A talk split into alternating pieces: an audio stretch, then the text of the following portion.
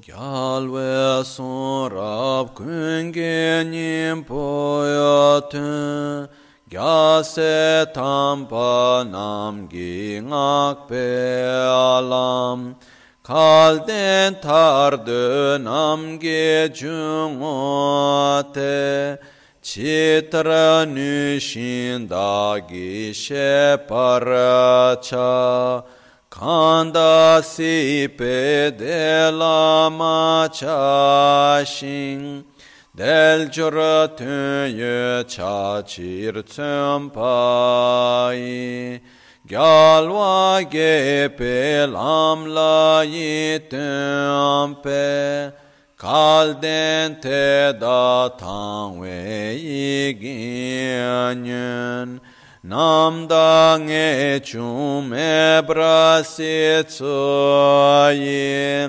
Denre tunir shiwe tab meala Sila kampa ikyan luchenam Kune chinchir tomar ngechum tsel Del churanye ka tsela long meapa yela ko tsedinang sheado lendre milu korwe dungenam yaya sampe chimenang sheado Tetra compe corve punzola, Yemen che ci zamiami keshin,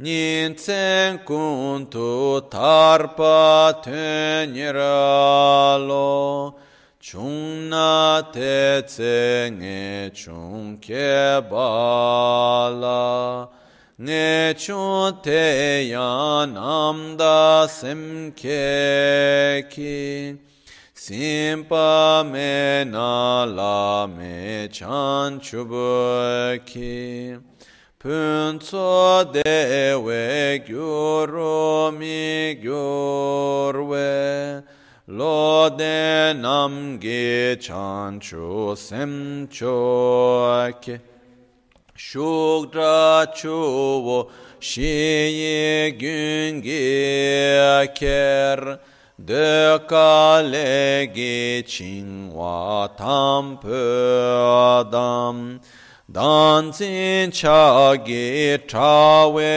bubasutsu marik mumpe makchen kunetip Mümesi parkeshin kevaru Dungal sumgi günçe me parnar Nekab dindrar gürve manamanki Ngansı samnesim çoke parzı Nelo tope sherabami dena Nechun chan chubosem la komchek Sipe tsawa chuparaminupe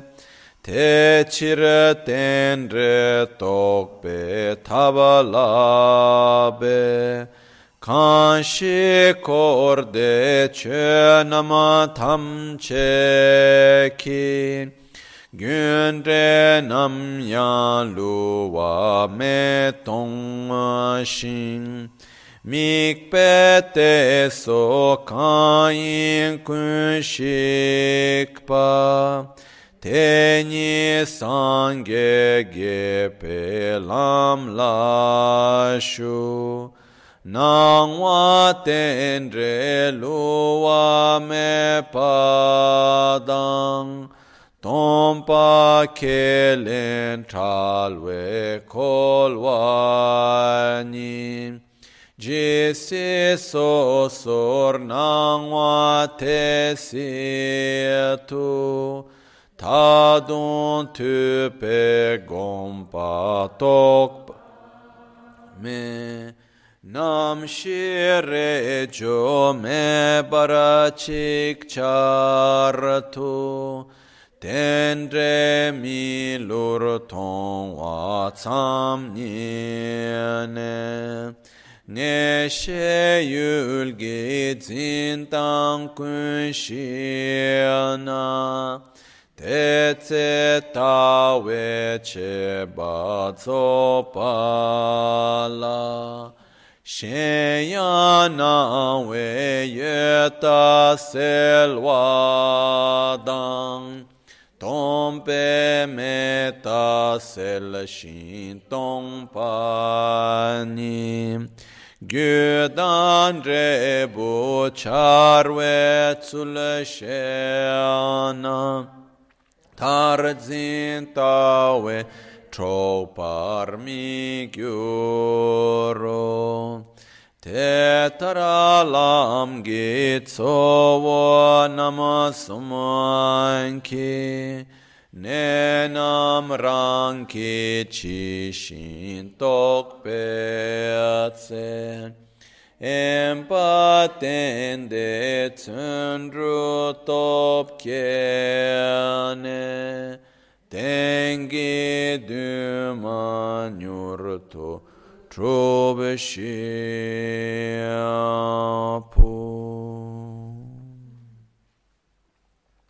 Omaggio ai venerabili guru. Spiegherò come meglio posso il significato essenziale di tutte le scritture del Buddha. Il sentiero lodato dagli eccellenti bodhisattva, la via d'accesso per il fortunato che anela alla liberazione.